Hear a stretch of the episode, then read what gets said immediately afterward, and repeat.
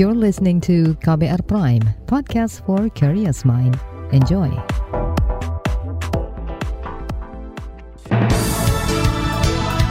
Selamat pagi saudara, senang sekali kami bisa menjumpai Anda melalui program Buletin Pagi, edisi Senin dua puluh enam September dua ribu dua puluh dua bersama saya Roni Sitanggang. Sejumlah informasi pilihan telah kami siapkan, di antaranya P dua G minta Mendikbud evaluasi tim bayangan. Tim P P H A M non-yudisial akan bahas kasus pelanggaran H A M berat masa lalu. Polisi dalami asal puluhan amunisi di Intan Jaya. Inilah Buletin Pagi selengkapnya. Terbaru di Buletin Pagi. Perhimpunan Pendidikan dan Guru P dua G mempertanyakan keberadaan tim bayangan Kementerian Pendidikan, Kebudayaan, Riset, dan Teknologi Mendikbudristek. Kepala Bidang Advokasi P dua G Iman Zanatul Hairi meminta Mendikbud Nadiem Makarim menjelaskan sumber anggaran pembentukan tim kepada publik. Tujuannya demi akuntabilitas dan transparansi. Kalau mereka bukan vendor setara dirjen, berarti di sini ada kesalahan fatal, ada potensi korupsi, ada potensi penyelewengan, dan lain sebagainya gitu. Ini sangat berbahaya sekali. Tapi di sisi lain juga kami mendapatkan informasi bahwa orang-orang tersebut juga dipilih melalui tender, jadi vendor juga gitu.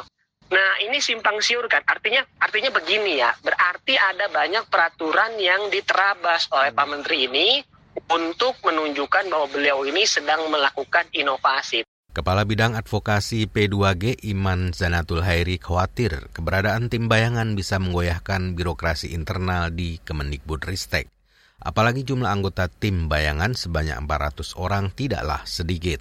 P dua G meminta Mendikbud Nadiem mengevaluasi keberadaan dan komposisi anggota tim bayangan tersebut.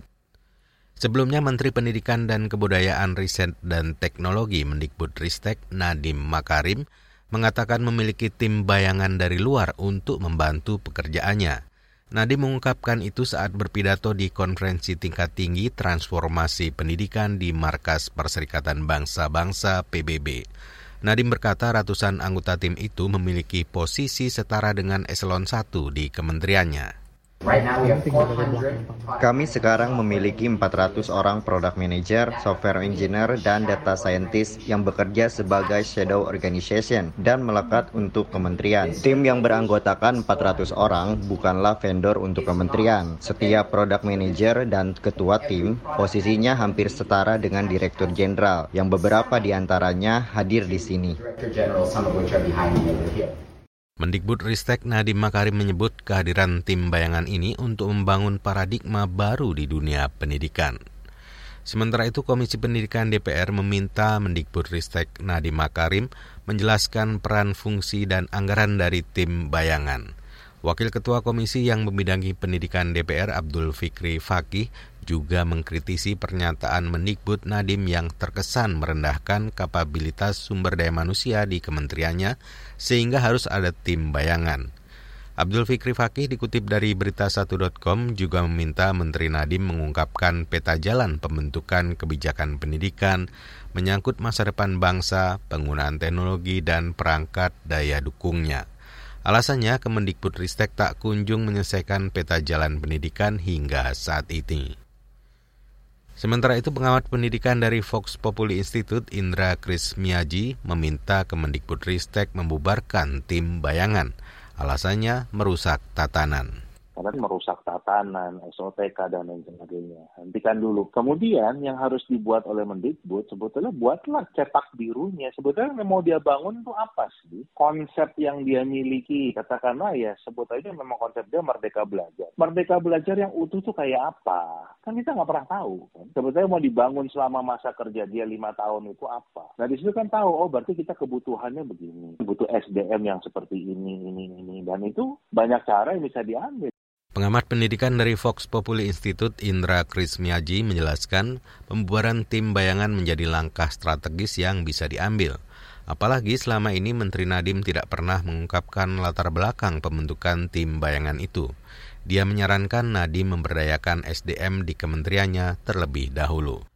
Saudara, Menteri Perdagangan mengakui ada kenaikan harga beras. Informasinya akan hadir saat lagi, tetaplah di Buletin Pagi K B R. You're listening to K B R Prime, podcast for curious mind. Enjoy!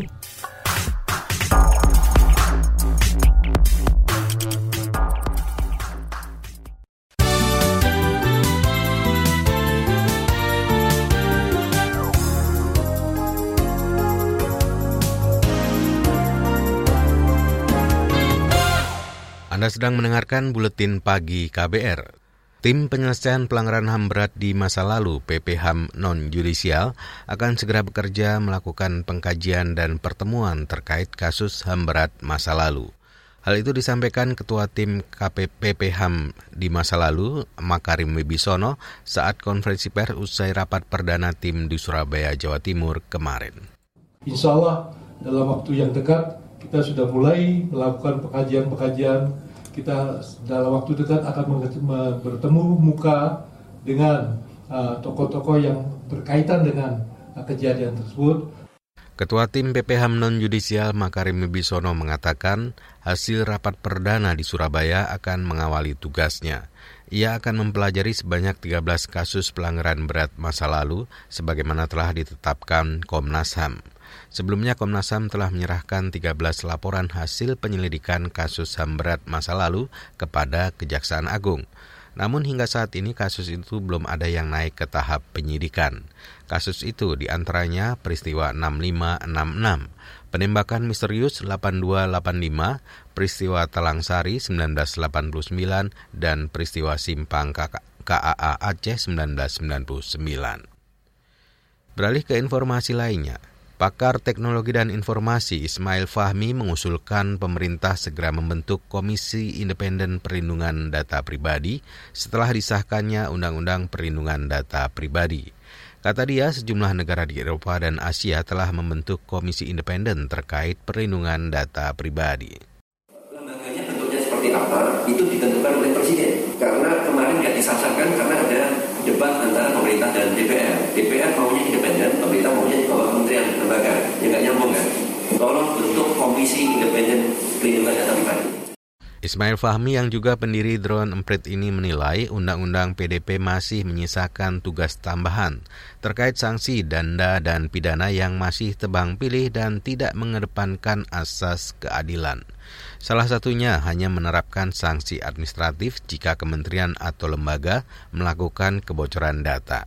Sementara sanksi denda dan pidana ditetapkan kepada pengelola data dari swasta. Kita ke informasi ekonomi. Kementerian Perdagangan mengatakan ada kenaikan harga beras di tengah harga kebutuhan pokok lain yang relatif stabil. Hal ini disampaikan Menteri Perdagangan Zulkifli Hasan saat konferensi pers seratus hari kinerja Mendak kemarin.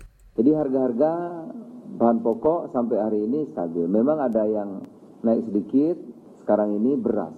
Kenapa? Beras ini gabahnya itu jadi naik dari empat ribu empat ratus sekarang sudah di lima ribu lima ratus. Karena perusahaan-perusahaan besar bikin pabrik padi. Di Jawa Timur bikin, Jawa Tengah bikin, di Banten bikin. Jadi rebutan beli gabah. Ya, gabah lima ribu lima ratus sehingga harga beras juga otomatis naik. Nah ini juga mesti ditata gitu.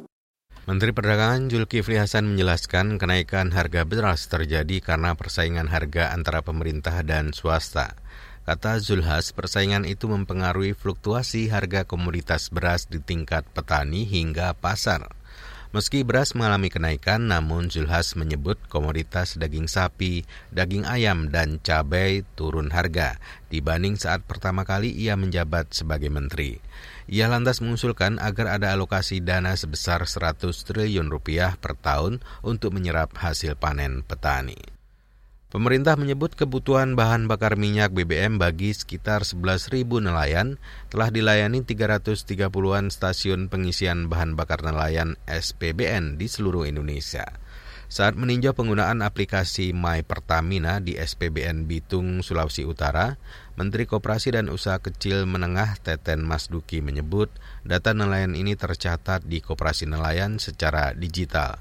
Data itu nantinya terhubung dengan aplikasi My Pertamina sehingga subsidi B B M tepat sasaran. Program solar untuk koperasi nelayan atau solusi nelayan ini memang uh, ditujukan untuk uh, memberikan kemudahan akses bagi para nelayan untuk mendapatkan solar subsidi uh, sehingga mereka bisa mendapatkan harga yang uh, setara dengan S P B. Sehingga kalau kita perbaiki akses para nelayan untuk mendapatkan solarnya, ini akan uh, kesejahteraan mereka akan lebih baik. Itu tadi Menteri Koperasi Usaha Kecil Menengah Teten Masduki.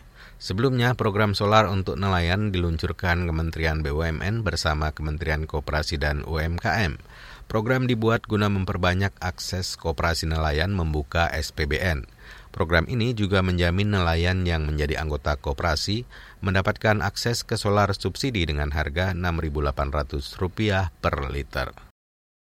Saudara, pemerintah berharap generasi muda memahami pentingnya menjaga anggaran pendapatan dan belanja negara A P B N dan dapat terlibat di masa mendatang. Harapan itu disampaikan Menteri Keuangan Sri Mulyani Indrawati saat membuka Olimpiade A P B N secara virtual kemarin. Kondisi A P B N, kata Sri Mulyani, berpengaruh pada perekonomian masyarakat. Jadi Indonesia ada di tangan kalian. Kalianlah generasi yang peduli pada negeri kita sendiri. Nah, saya berharap dengan Olimpiade A P B N tahun dua ribu dua puluh dua ini dan lomba debat yang dilakukan pada level mahasiswa akan menghasilkan generasi-generasi muda yang tidak hanya kritis tapi juga kompeten dan memiliki komitmen untuk membangun Indonesia. Menteri Keuangan Sri Mulyani Indrawati berharap peserta Olimpiade A P B N berpartisipasi dan ikut peduli pada upaya pengendalian perekonomian negara. Salah satunya dengan menyebarkan pemahaman mengenai bagaimana negara mengelola keuangannya. Kita ke berita mancanegara. Sebanyak seratus dua puluh ribuan warga terdampak padamnya aliran air dan listrik imbas topan talas yang menghantam Jepang kemarin. Dua orang tewas akibat bencana ini. Badan Meteorologi Jepang menyatakan angin di pusat topan talas bertiup dengan kecepatan sekitar enam puluh lima kilometer per jam. Selain itu, hujan deras dari badai talas juga memicu tanah longsor di kota Shizuoka, barat daya ibu kota Tokyo. Saat ini petugas restorasi di Jepang tengah memperbaiki dan membersihkan jalan dari longsoran tanah. Pejabat kota di Jepang juga bekerja sama dengan penjaga pantai menyediakan air bersih bagi warga. Kelompok pemantau independen di Rusia, O V D-Info, melaporkan lebih dari tujuh ratusan warga ditangkap setelah memprotes mobilisasi parsial atau komponen cadangan ala Presiden Rusia Vladimir Putin akhir pekan kemarin. O V D-Info mencatat hampir setengahnya ditangkap di ibu kota Rusia, Moskow, saat melakukan aksi menolak Komcat ala Putin. Dikutip dari A F P, kawasan sentral Moskow dijaga banyak polisi akhir pekan ini. Banyak pendemo mencoba menghindari terlihat dan ditangkap polisi. Sejauh ini, aparat Rusia telah menahan lebih seribu tiga ratus orang sejak Putin mengaktifkan kembali komponen cadangan. Beralih ke berita olahraga. Dua tim nasional atau timnas meraih kemenangan dalam laga UEFA Nations League. Belanda dan Denmark meraih kemenangan atas Belgia dan Prancis. Pada pertandingan dini hari tadi, Belanda menundukkan Belgia dengan skor satu kosong. Hasil itu membuat Belanda melaju ke semifinal karena memimpin klasemen grup empat dengan enam belas poin. Sementara itu, duel antara Denmark melawan Prancis ditutup dengan skor dua kosong. Hasil ini membuat Prancis harus puas berada di peringkat ketiga. Sedangkan Denmark kendati menang menempati posisi kedua meraih dua belas poin atau kalah satu poin dari Kroasia. Pebalap Jack Miller menjuarai MotoGP Jepang dua ribu dua puluh dua kemarin. Miller menjadi juara setelah sukses menyalip pembalap Jorge Martin di lap keempat. Kemarin balapan MotoGP Jepang diwarnai sejumlah dar- drama. Mulai dari terbakarnya sepeda motor dari tim Suzuki, pembalap Marc Marquez yang finish empat dan Francesco Bagnaia kecelakaan. Kecelakaan terjadi setelah berusaha menyalip Fabio Quartararo di lap terakhir. Saudara, di bagian berikutnya akan kami hadirkan laporan khas K B R tentang catatan hakim terjerat korupsi. Simak usai jeda, tetaplah di Buletin Pagi K B R. You're listening to K B R Prime, podcast for curious mind. Enjoy!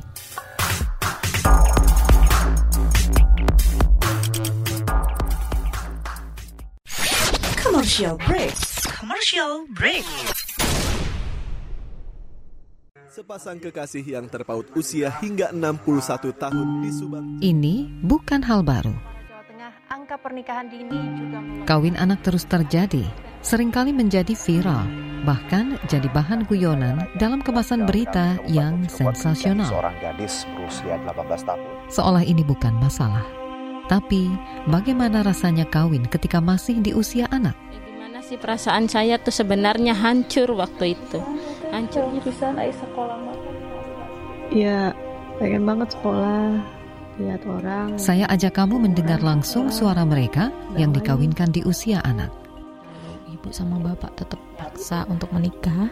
Saya tidak bisa memenuhi impian Bapak Ibu. Saya Malika, ini adalah Disclose, serial podcast investigasi dari K B R. Yang penting saya mau ningkain cita-cita saya. Disclose, dipaksa kawin. Bisa disimak di K B R Prime, Spotify, dan aplikasi mendengarkan podcast lainnya.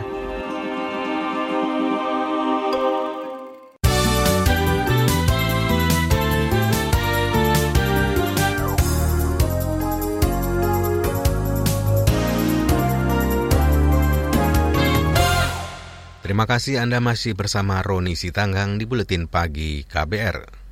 Saudara, lembaga penegak hukum menjadi benteng terakhir bagi para pencari keadilan. Independensi dan integritas para hakim diuji pada berbagai persidangan di tanah air. Akan tetapi tidak sedikit hakim yang malah terjerat kasus korupsi berupa suap hingga gratifikasi dalam penanganan perkara. Selengkapnya kita simak laporan khas K B R yang disusun Reski Novianto. Tren penegakan hukum di Indonesia mendapat apresiasi yang baik dari publik. Apresiasi itu setidaknya terlihat dari rilis soal kepercayaan publik terhadap penegakan hukum di tanah air yang dikeluarkan Lembaga Survei Indonesia L S I Agustus lalu. Direktur Eksekutif L S I Jaya Dihanan. Jadi kalau kita lihat tren kondisi penegakan hukum secara nasional, menurut masyarakat, ini ada sebetulnya ada perbaikan penegakan hukum secara nasional itu. Ada tren positif. Masyarakat yang menilai penegakan hukum baik secara nasional itu sekarang lebih tinggi jumlahnya dan meningkat dibandingkan dengan survei L S I Mei dua ribu dua puluh dua. Jayadi mengatakan lembaga penegakan hukum seperti Mahkamah Agung, Mahkamah Konstitusi, dan pengadilan bahkan menduduki tingkat kepercayaan di atas kejaksaan, K P K hingga Polri.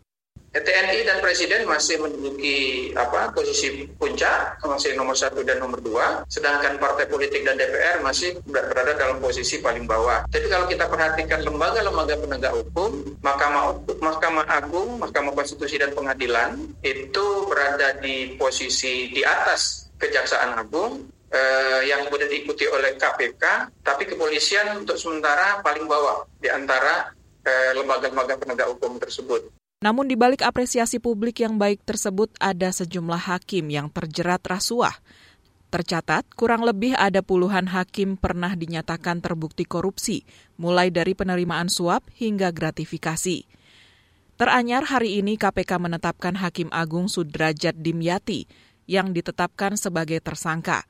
Ia ditangkap bersamaan dengan delapan orang dalam operasi tangkap tangan terkait suap pengurusan perkara di Mahkamah Agung.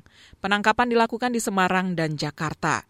Sebelum penangkapan Hakim Sudrajat Dimyati, pada awal Januari lalu K P K juga telah menetapkan Hakim Pengadilan Negeri Surabaya Jawa Timur nonaktif Itong Isnaini Hidayat sebagai tersangka.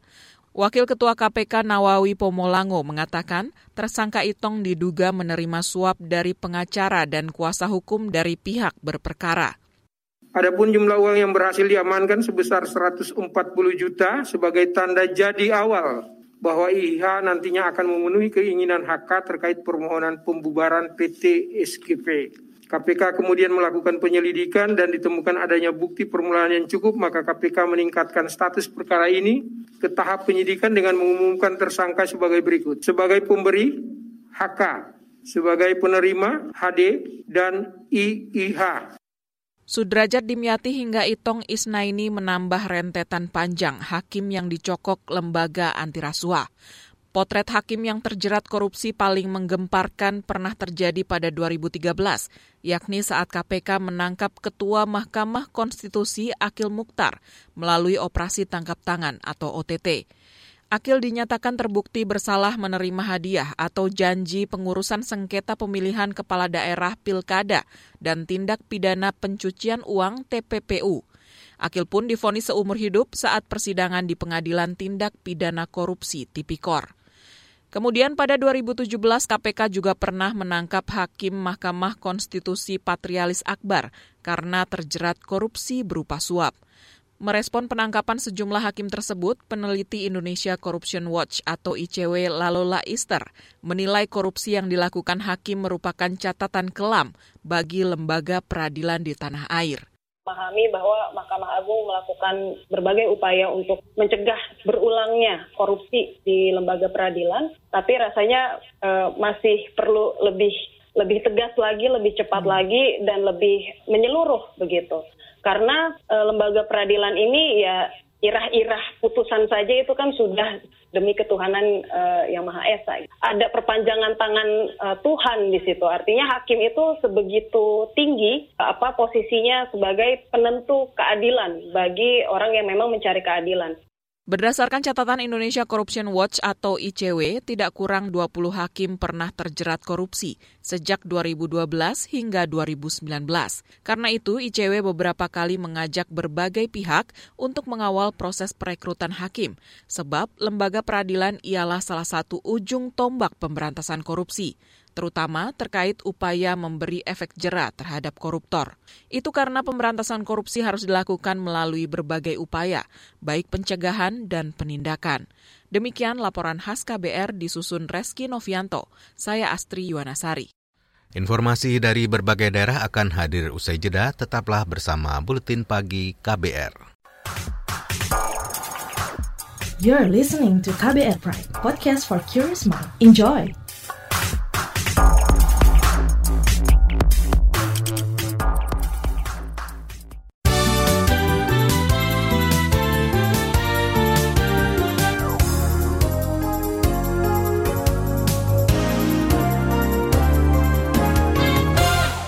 Inilah bagian akhir Buletin Pagi K B R.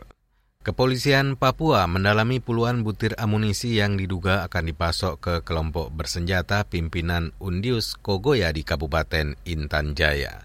Kata juru bicara Polda Papua Ahmad Mustofa Kamal, ratusan butir amunisi itu disita saat penangkapan tiga tersangka yang diduga jaringan kelompok bersenjata Intan Jaya oleh tim Satgas Gakum Operasi Damai Kartens. Kita saat ini masih melakukan uh, pendalaman terhadap asal-usul daripada beberapa barang bukti yang uh, Y A sendiri uh, sebagai penjual ini masih belum terbuka secara utuh. Jadi ketiga orang ini punya peran masing-masing. Juru bicara Kepolisian Papua Ahmad Mustofa Kamal menjelaskan penangkapan dilakukan setelah ada informasi transaksi amunisi oleh jaringan kelompok bersenjata. Amunisi itu kata Ahmad diduga akan dibawa ke Kabupaten Intan Jaya untuk diserahkan kepada kelompok bersenjata pimpinan Undius Kogoya. Beralih ke Jawa Tengah. Kepolisian membenarkan adanya ledakan di asrama polisi di Sukoharjo, Solo, Minggu petang. Laporannya bersama Yuda Satriawan.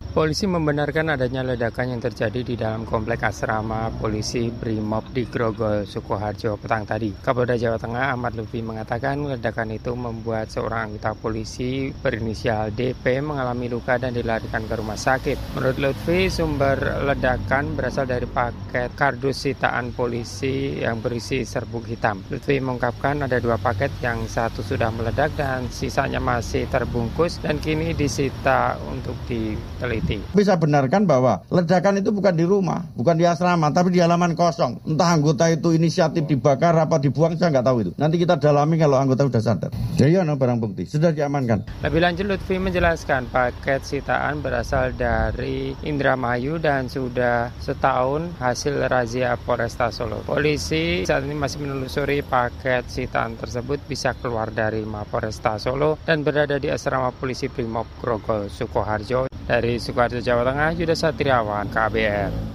Beralih ke Maluku Utara. Sebuah kapal tenggelam di perairan Pulau Mangoli, Kabupaten Kepulauan Sula, Maluku Utara kemarin.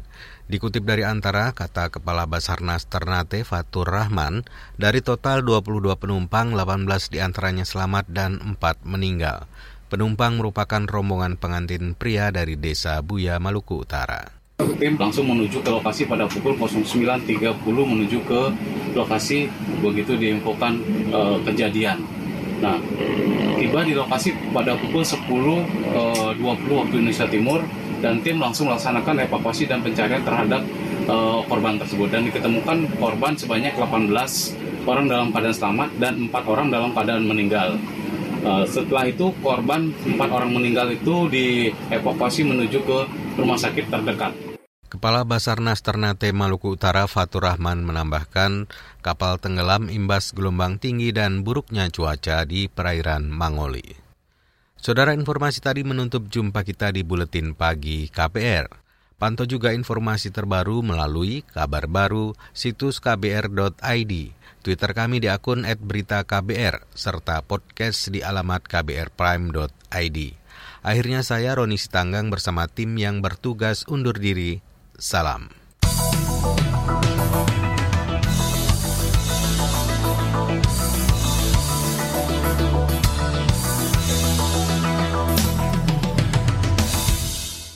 R Prime, cara asik mendengar berita. K B R Prime, podcast for curious mind.